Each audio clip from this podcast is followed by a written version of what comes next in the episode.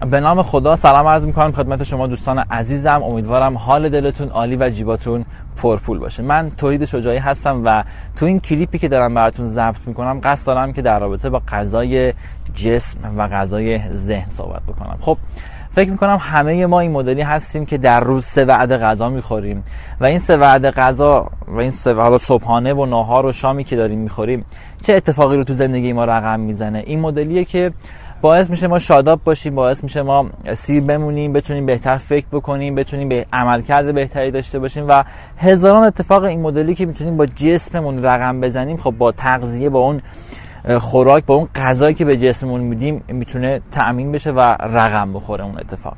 اما یکی از مسائلی که خیلی از مردم توجه نمی‌کنن و اصلا در نظر نمی‌گیرن غذای ذهن و مغزمونه.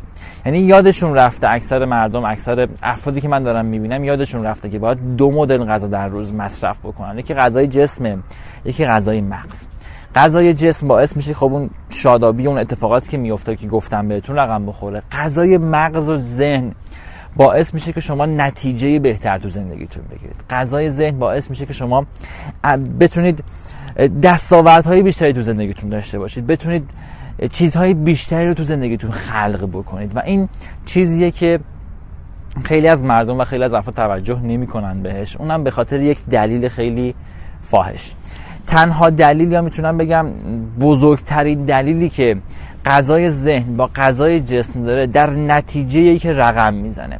ببینید شما زمانی که به جسمتون غذا می‌دید به جسمتون غذا نمی‌دید مثلا صبحانه نمی‌خورید نهار نمی‌خورید. بعد از یک فاصله زمانی گشنتون میشه دل ضعفه می‌گیرید و این دل ضعفه اگر یک چند ساعتی ادامه داشته باشه دیگه شما نمی‌تونی هیچ فعالیتی داشته باشی. یعنی عملا فقط به فکر اینی که یه حتی یه نون خشکی بخوری نون خالی بخوری که از اون دل ضعفگی بیای بیرون. یعنی می‌خوای یک چیزی رو بخوری سری که به حالت طبیعیت به حالت نرمالت که سیری برگردی که بتونی حداقل راحت رو صندلی بشینی.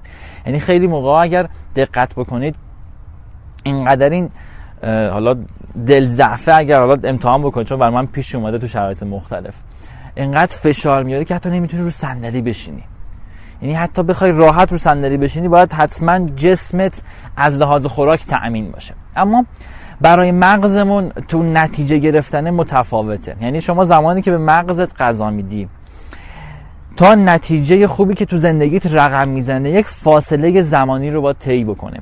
و خیلی ها این فاصله زمانی رو متوجه نیستن و بهش توجه نمی‌کنن و قافلن از اینکه بخوام به مغزشون غذا بدن. و اینه که خیلی از مردم با اینکه بدن سالمی دارن جسم سالمی دارن اما زندگی سالمی ندارن.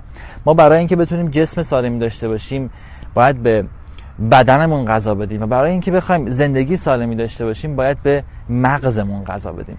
تفاوت این دوتا باعث میشه که یعنی درک تفاوت این دوتا باعث میشه که شما نتایج زندگیت عوض بشه. باعث میشه که شما چیزهایی که تو زندگیت به دست میاری نتایجی که تو زندگیت می‌گیری ثروتی که وارد زندگیت میشه روابطی که تو زندگیت داری یا رسیدن به خواستهات خیلی خیلی خیلی راحتتر زودتر اتفاق بیفته. فقط باید این زمانه رو حواسمون باشه. شما زمانی که به مغزت غذا میدی همون لحظه نتیجهش برات تو زندگی نمایان نمیشه.